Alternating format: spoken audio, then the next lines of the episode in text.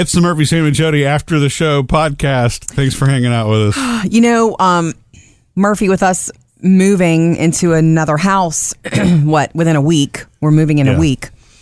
There's so many little and big details to cross off of your list. Mm-hmm. And so, you know, we check each other constantly. Like Murphy's taking care of the security system at the new house, which is so Murphy, you know, he's going to be turned on and all that. And I'm grateful for that. You're making sure we don't forget the dogs, right? Actually, I bring it up because one of the things on our list, and I do not want to forget this, and what's funny is that when I remember stuff and I know Murphy's like in a meeting, I'll text him. Here's a little list, you know, you know, A, B, C. Yeah. One of the big things we've got to do before early next week, before Monday, first of all, I want to bring the dogs to the house once.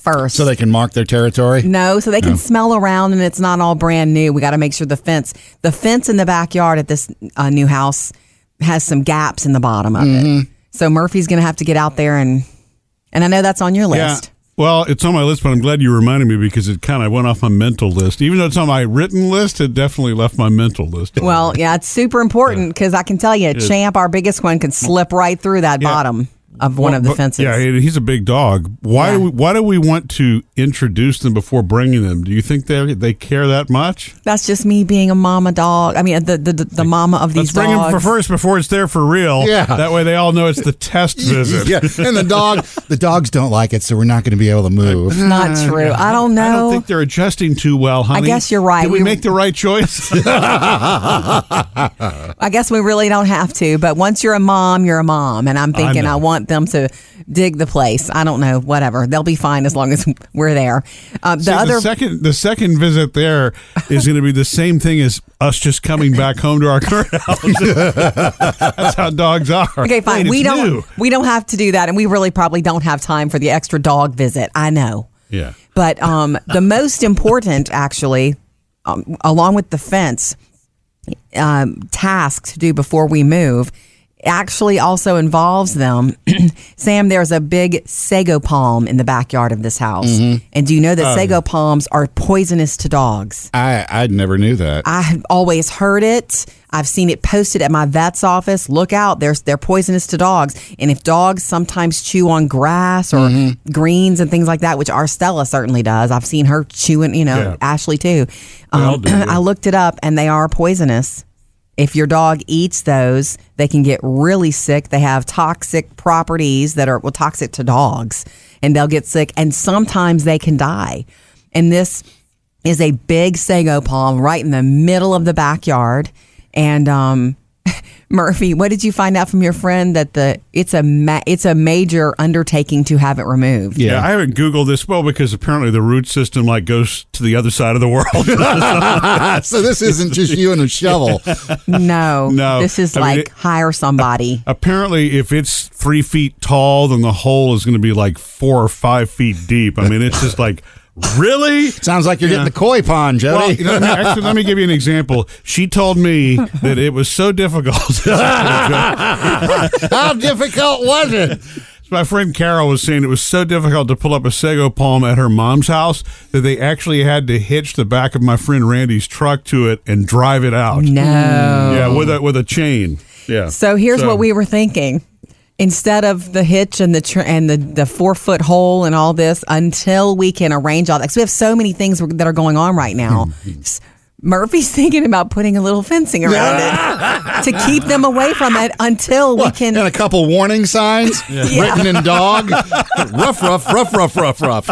I don't know what else to do, but we as owners, we have to keep them away from it, and it does need to be either, you know, fenced off from them or removed. And that decision needs to be made soon. I actually, I like that thought because as silly as it sounds to fence it off. It was actually our friend Randy and Carol, their daughter Maya, who's our daughter Phoebe's age. She's a year younger than Phoebe. Yeah. And she was the one that, why don't you just put a fence around? I'm like, you know what? That's a great idea. It's a lot easier for me to go buy 4 of those little temporary fencing pieces that are ornate looking from Home Depot or Lowe's or whatever, and put them. All I have to do is I need just 4 of them, and I put them in a little box, and then, you know, trim the sago palm back and boom, we can move in. Or I can spend a whole day digging a 4-foot hole. It's tricky to get to because it's kind of boxed in by the deck that surrounds it. Mm-hmm. So it's not like I'm going to be able. I don't know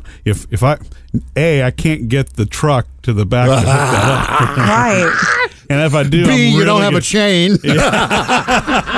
And C, it'd be easier to put a fence around. I know that sounds dumb, but we've got to protect them from it. So that's what needs to happen. That's not dumb. No, I don't want to chance them, deciding it looks like a good snack. Have you thought about putting it up, not Facebook Marketplace, but somewhere? Because I know sago palms are very valuable and expensive. I didn't know that.